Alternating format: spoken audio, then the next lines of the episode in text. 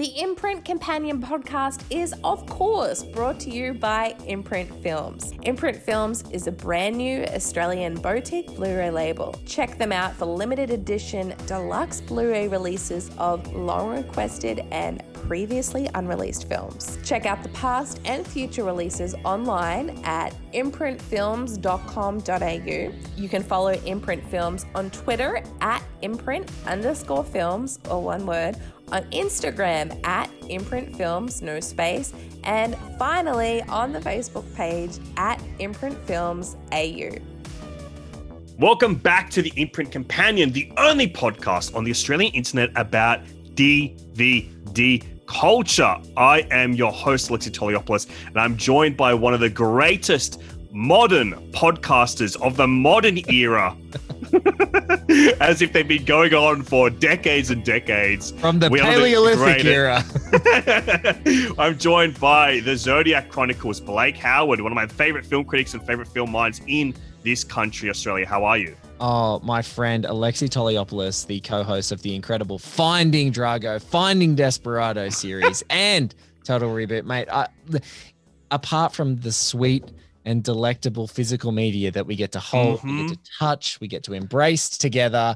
Uh, this is my favorite podcast to do because it's just you and me shooting the breeze, talking. Uh, I love it. And of course, here on this podcast, we unbox, we unpack, and we unveil the releases from Australia's brand new boutique Blu-ray label, Imprint Films. This is the second of two episodes on the December twenty twenty drop, and we're talking Imprints twenty-six, twenty-seven, and twenty-eight, a small-town alien abduction noir, Robert Lieberman's Fire in the Sky, a cautionary tale of rabies on a Mexican border town in Gilberto Gascon's Rage, and a hairy underwater treasure hunt in Peter Yates's The Deep. Woo. Shall we begin with Fire in the Sky?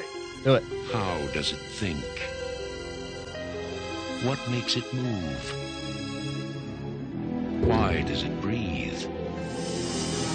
Questions anyone would ask about a man if they'd never seen one before. In nineteen seventy-five, a group of five men are driving home after working in a forest when they see a mysterious light. Intrigued, Travis Walton, D B. Sweeney, leaves the truck only to be sucked up by a flying saucer. The other four men report the strange events, but they are skeptically interrogated by Lieutenant Frank Waters, James Garner, who suspects that murder is behind Walton's disappearance. When Walton reappears five days later, his story of alien abduction is met with disbelief.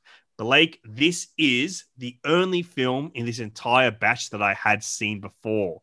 Had you seen it before? Never. And I hadn't seen, and what I try and do with the batches, just so that everyone knows, and like we'll probably repeat along the shows, is if I haven't seen them, I try and watch all our batches in chronological order and try and read nothing about them when I watch them. Because that's, you know, one of the unfortunate things about someone like Alexia and myself is like usually movies that we really want to see, we've read everything, and I treasure yeah. being able to find stuff that I haven't seen before. So I checked this out, and credit to the structure that Lieberman actually does, it feels like a gritty noir right from the start. Like it doesn't feel mm. like an alien abduction movie at the beginning. It feels like a bunch of guys are hiding a murder of one of their friends. They've agreed to a story about he's magically disappeared and they're all going to lie about it. And I think I like the energy in Fire in the Sky a lot from the beginning. Like it, it does genuinely mm. feel like a noir. It feels really good. It's got a pretty great cast, um, like sort of underrated B cast, but like all very good actors along the way. Um, and it's, it does have like amazing practical effects in it. Like when oh, it does go yeah. to the alien abduction stuff, it is legit creepy. And there's just mm. something about like, what doesn't age well, like this is a movie made in nineteen ninety-three. What doesn't age well is special effects that are digital from, you know, the sort of late nineties now. But practical yeah. effects where people are sliding through slimy goo and cocoons and weird, like Ken dolled, you know, uh, uh, aliens are like prodding mm. at you and things like that. Yeah, I I kind of I I kind of dug this. I like I dug I I there's a a great Thomas Vinterberg movie called The Hunt with Matt yeah. Mickelson. And in that movie, a town turns against a guy who they feel, well, who they, who is accused of being a pedophile. And the movie, I think, sides with him that he's not, but just the thought that he is makes the whole town exp- like implode mm. on itself. And what I liked about Fire in the Sky is some of those elements. It's like, once you tell a small town that a guy's been abducted by aliens and he's missing for a period of time, like, they think that everyone is a liar. They think that everyone's nonsense. They bring all this unnecessary attention to the town. They feel like they're just hiding, that they've done something awful. And then when he turns back up, D B. Sweeney's character turns back up. It's like, it changes the whole, the whole nature of the movie for me. And it's like, it's, it's, mm. it, I, I had some really good elements in it. What I, I've got to ask you, when did you see it? And was it part of film school? Because I would imagine that something like this, like whether it was, was it a cult flick or was it mm. a study flick? Because like, it feels like it's got both those elements in it. It's a bit of both, because I saw it in twenty fifteen when I was back studying at film school, and uh, because it's like a cult, it's like a true cult film where it's like yes. not very well known of, even in like mainstream film talk no. audiences.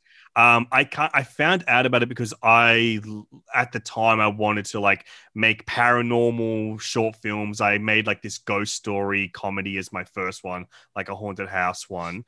And um, I really wanted to like kind of play in that idea of like investigation, uh, paranormal things. And it just popped up on a list somewhere. So I specially ordered it from the library at the film school. And I watched it and I was like, this is just okay. But yeah. the alien abduction sequence, like on the mothership, is phenomenal, like incredibly yeah. intense and imaginative filmmaking and incredible practical effects.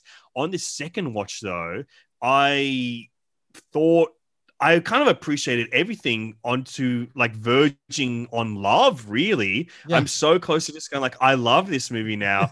There's almost like this small town, back to Chimino in our previous episode, uh, like vibe of The Deer Hunter, like the yeah. way that uh, instead of like the Vietnam War, like traumatically tearing this friendship apart, it's this one friend getting abducted and it's rips through their friendship group. And there's so much of this movie, like the framing device I really like with that noir touches that you talked about before, how it's like that zoom in camera. It's yes. like, where is he? And all that stuff. And then we've got like this cut back to their life before this happened. It's quite idyllic, this small town life.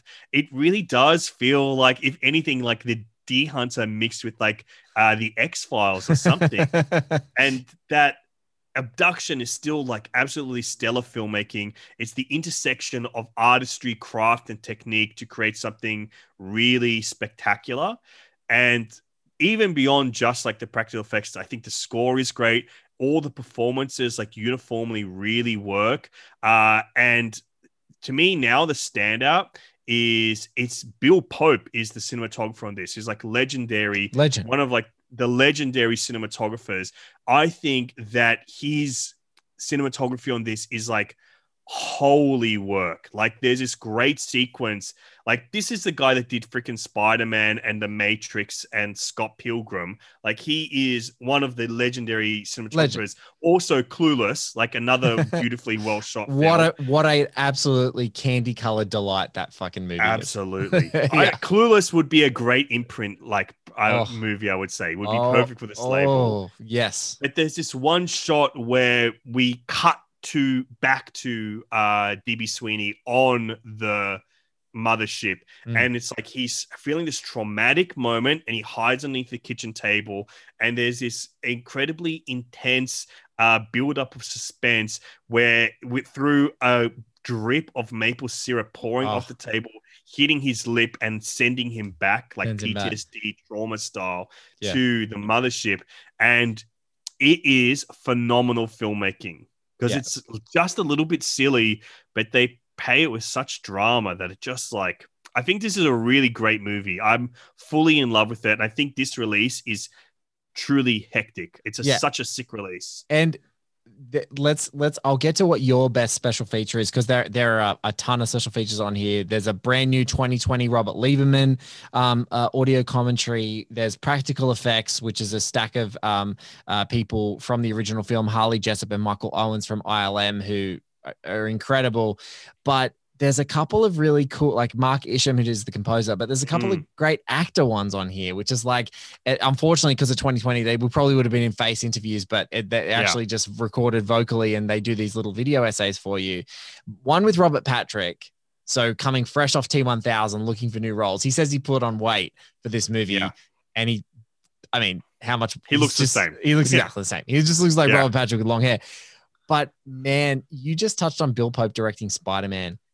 Literally, D B Sweeney in this movie like does the most entourage shit of all time, because he's like, yeah, I knew that James Cameron had the rights to Spider-Man, so that's why I did this movie, because I knew I'd get to work with I L M, and if they found out that I was amazing doing all this wire work and stuff, mm-hmm. and I did all my own stunts, that maybe they would tell someone like, oh, D B Sweeney's great, he could play Spider-Man. And so for me, yeah. the price of admission for these special features is like hearing D B Sweeney like drop like his actor career goals yeah. in, in like really as nakedly, like going back to nineteen ninety-three, like I wanted to be Spider-Man.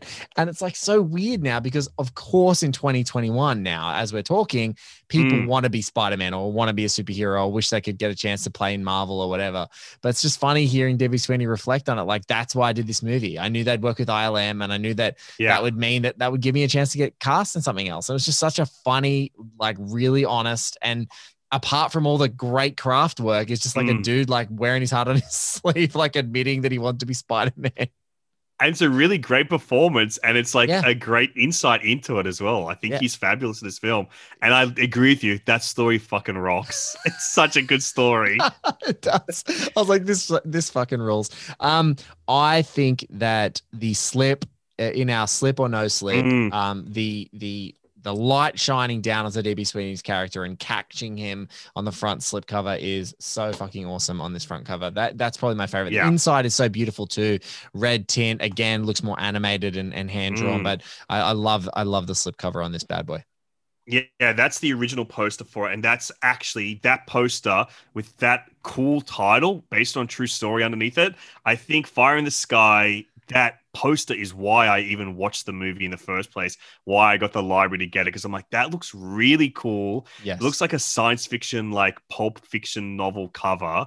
And I will say as well, this might be my pick of the batch yeah. because there's one special feature on here, Fear from Above, the practical effects of Fire in the Sky, that is so well produced, and it's got this great interview uh, that I think that this is like a tr- great addition, because it's a film that's not that well known, but it has like this cult audience, and the care and craft they've put into the special features on this release, the supplements, especially for twenty twenty release, where they had to like kind of figure yeah. out a new way of how to make special features for something like this. I think it's really effective, and it's the exact kind of release that I hope from a boutique label to be, where it's going to introduce people to these films that are kind of important, but they don't know about them. And this is an important film when it comes to special practical effects. And then you've got this like wealth of special features that highlight all the artistry and craft behind films, whether they be on camera stuff, actual camera stuff like Bill Pope, uh, score, soundtrack, and then like two actors that you never hear ever talking about no. their acting or performances like, ever. No, never D- hear about them. D B Sweeney getting a sh- getting a shot to share his Spider-Man story. Fucking this yeah. movie, yeah, totally great. Oh, look, that's good. We're like, well, I love when we don't quite have the same pick of the bunch, mm. but that means that this might be batch worthy. Like this might be a batch worthy, baby. You know, if we've got multiple, Absolutely. multiple top picks. Now I'm going to jump into the next one, which is spine number twenty-seven. It is Rage, starring Glenn Ford and Stella Stevens. It's a man bit by a rabid dog, goes overland with a prostitute to get treated in time before the rabies takes over. It is a massive ra- rabies cautionary tale movie. What and a and one of the weirdest road movies of all time. Alexi, what did you think of this weird little movie with Superman's dad? Uh, I was kind of into it. It's an odd movie. Super I odd. love a blended like genre mashup. Yeah. And I think that this one is an interesting one because, you know, it's a contemporary film to the nineteen sixties. Like it's set in the nineteen sixties. Yes. But it is completely completely a Western, but it's yeah. also, um, you know, you don't see a movie like this in the Western genre that's about like kind of like a plague, like this rabies plague movie as well, like this kind of disease, disaster, pandemic movie. And uh, it, doesn't um, it also have this very paternal kind of guilt of like a prostitute can save herself by marrying a doctor? Mm-hmm. Like it's yeah. got this other weird, like it is a weirdly like it's at really weird. It's a weirdly high concept movie that it's layering in these other mm. things, which ultimately delivers this really like straightforwardy kind of Western rabid thing. But it's got all these other themes yeah. that are like, it's so weird. It's trying to paint this really unique picture. Um, but yeah, it's it's it's definitely weird and probably one of the leaner on the special features. This is definitely just like one that people didn't want to lose um, from Glenn Ford mm. and Stella Stevens, and so that's what it feels like to me. It feels like making sure that this movie gets to live on in its in its weirdness, and um, yeah. and and so I, I, I when I was watching this, I was like, man, this is weird, but it's not quite yeah. like. It feels so quaintly weird because like in a lot mm. of the fear mongering sort of propagandistic movies that come out of this period where you're like fearing the government or fearing, uh, you know, pods from outer space or fearing stuff. This movie is so beautiful in its quaintness that it's like, it fears just being bitten by a dog. By a dog. Yeah. It's so, I mean, it really is an odd one. Uh, one thing that I really liked about it is like how Western the score is, like very twangy harmonica score. Yeah. And I, man, I, I got to say that this is an interesting one from like a restorative perspective, yeah. because the opening title sequence for this film, like it's just like that kind of thing where the titles just keep going over the film. Um, there, it's very scratched up. Like this is a cracked out looking yeah. print they've got. And then once the titles end, you're uh, before actually. It's very cracked out looking and throughout the entire title sequence. And I was kind of going like, it looks good still, like the digital, the digitized version of that sc- of that film looks good. Uh, and I also kind of dug like how scratchy it looked because I'm like, this is a very exploitation type film, yeah. grindhouse, if you will. I can enjoy it like that. But then once the title sequence goes, it looks near pristine. Yeah. And I think shows like going like what they had to work with because a lot of time it's like titles you can't really restore completely around them yeah. and uh it shows like what a good restoration job they've been able to apply to a film that is so unheard of as yeah. Rage yeah yeah it's it's the most unknown one in this batch. Like I think this was like a sneaky like a lot of big hitters in this one. And so, mm. yeah, like I, I was kind of surprised. So slip or no slip uh, for this one? Oh gosh, this is a tough one because I do like both. The in cover is, you know, it's a photograph from the movie that looks like a promotional thing.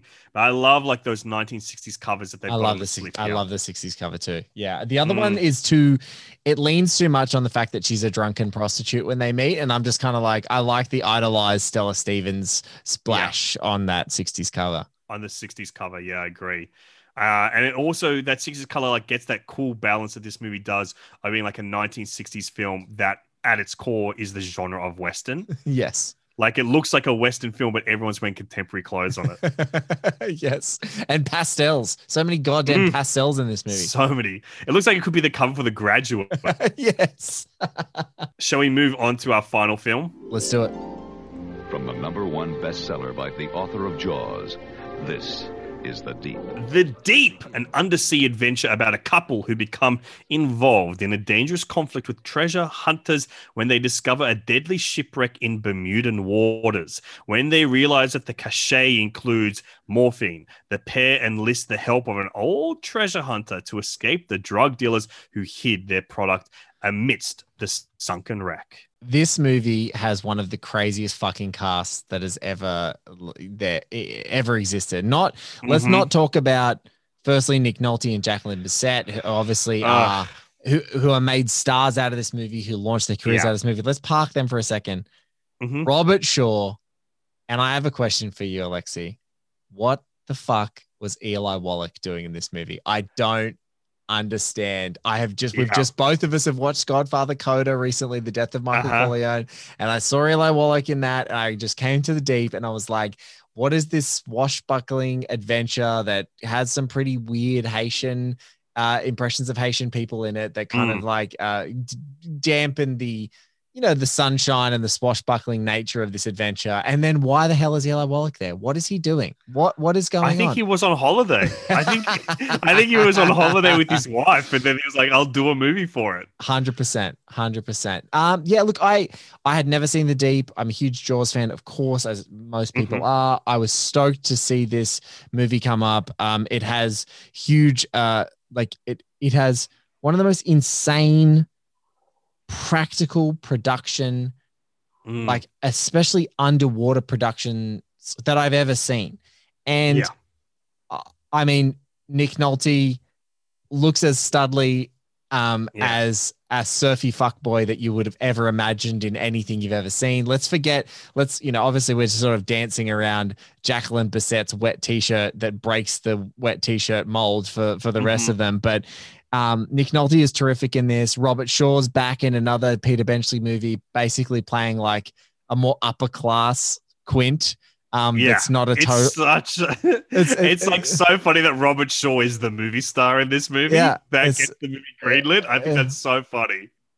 I, I do not even want to talk about this movie uh, and this release of this movie without calling for maybe one of the greatest and unexpected gifts that you could ever receive putting in this movie is yeah. going, oh, there's a commentary track. Who's that by? Mm. Wait, actress, director, and producer Illeana Douglas, the great former spouse of Martin Scorsese. And, and she's been in four million movies, including Scorsese's yeah. Cape Fear. And you're like, and Goodfellas. And Goodfellas. Why would, would Illeana Douglas want to talk about this?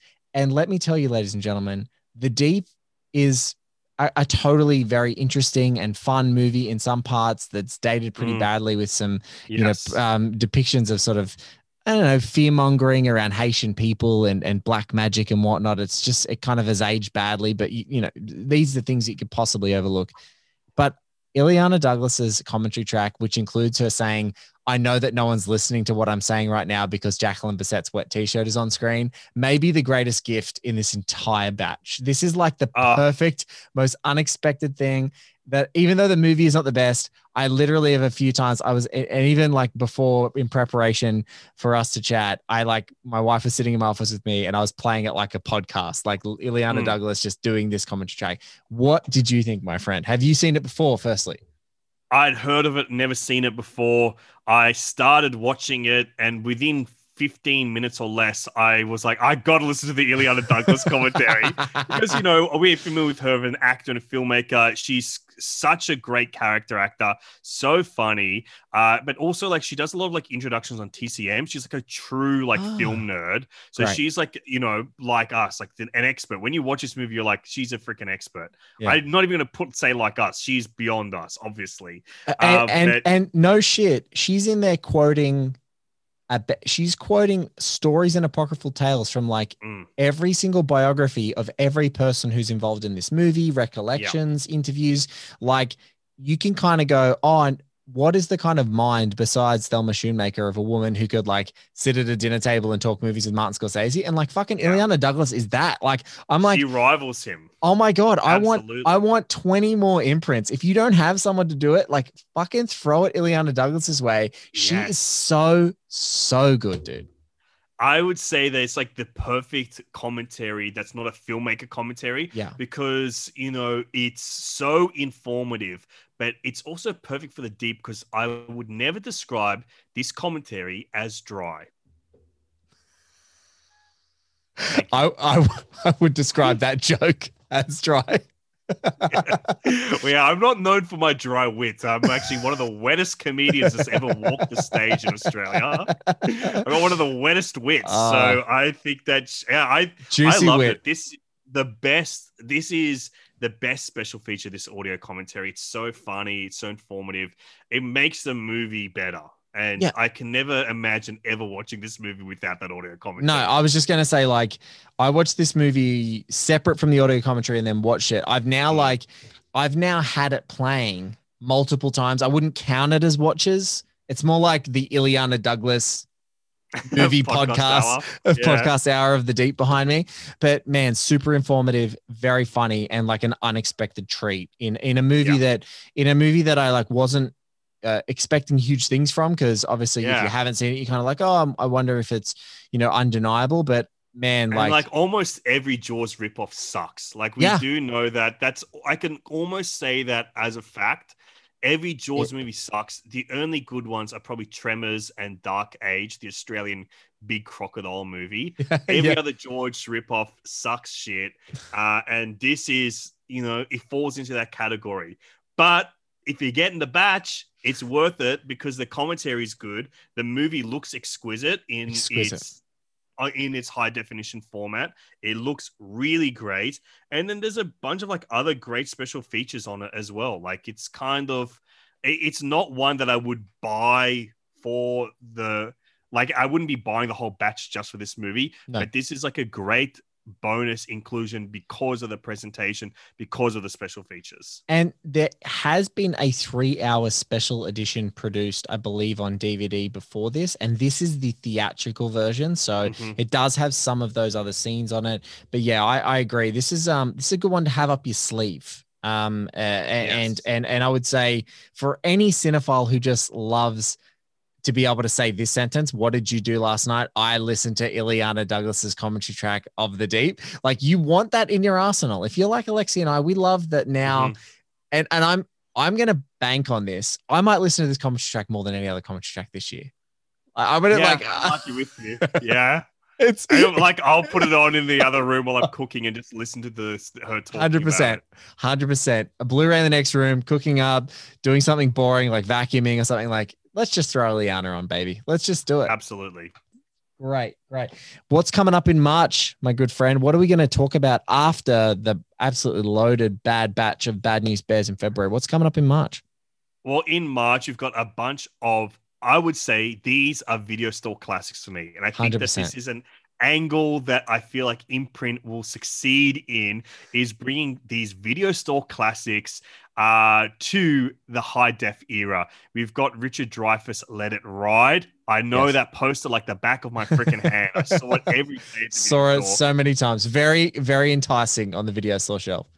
Absolutely. Then we've got Harrison Ford starring in Mike Nichols and the director, the and the screenwriting debut of J J Abrams, Regarding Henry, wow. which I never thought I would ever see get a boutique Blu-ray release ever never, in my life. Never, never. I could have put millions on this and lost them. So thank you so much, Imprint. Then we've got the original Scarface from nineteen thirty-two. Great gangster picture. Just rewatched it. I'm so stoked that this is getting a big boutique Blu-ray release. Can't wait to talk. It. Can't wait to talk to you about this one. Paul Muni, uh, an absolute stone cold masterpiece. So many films have been influenced by it, not only its own remakes, but things like The Departed, yes. particularly. Can't wait to talk to you about it. Yeah, I can't wait to talk about it with you too. And we've got A Tale of Love Throughout Time, The Two Worlds of Jenny Logan. Never heard of this. It sounds awesome. We've got the creature feature classic, The Mothman Prophecies. Woo! I've never seen it because it scared me it. too much. And I'm so excited to finally see it. And we've got Paul Walker, time traveling rescue movie, Timeline. I, I just, what what else is there to say except I'm so excited to freak you out with Mothman Prophecies and that Paul Walker yeah. timeline. There has never been a movie that has tried to be sold to people who walked into a video store more hard than that movie. Mm. I felt like they kept the poster up for six years. Like, oh, like yeah. it was just up constantly. You guys watch Timeline yet? You got Paul Walker. Come on, he's g- mm-hmm. going to be a huge star. All pre-Fast and the Furious stuff. This is great. And yeah. I actually wasn't aware that... um. J J Abrams wrote Regarding Henry, but you know, it makes sense. It just, it's, it's, yeah, it, that's, that's why Harrison Ford had the relationship with him. It's not what you mm-hmm. know, it's who you know, man. That's uh, that, absolutely. That was a, and that's a fun film fact that's never left my head in twenty years of my life. I reckon I learned that when I was about nine years old. Oh my and God. It's never left. Once I, I saw Alias for the first time, someone said, that's the guy that did Regarding Henry. Never left my brain. Oh my God. Well, that is our March release slate. It's weird, it's cool, it is cult video store era cinema coming at you in the boutique Blu-ray era. Blake Howard, always a pleasure talking with you, my dear friend. Mate, great pleasure talking to you guys. Thank you so much for listening. Please subscribe, rate, review, share Imprint Companion. We'll be popping up in your feeds from February every single month, unpacking D V Ds, stripping them down, mm-hmm. de-slipping them, and finding out the facts that Alexi learned when he was nine and sharing them with you on this show. Keep spinning those discs, babies.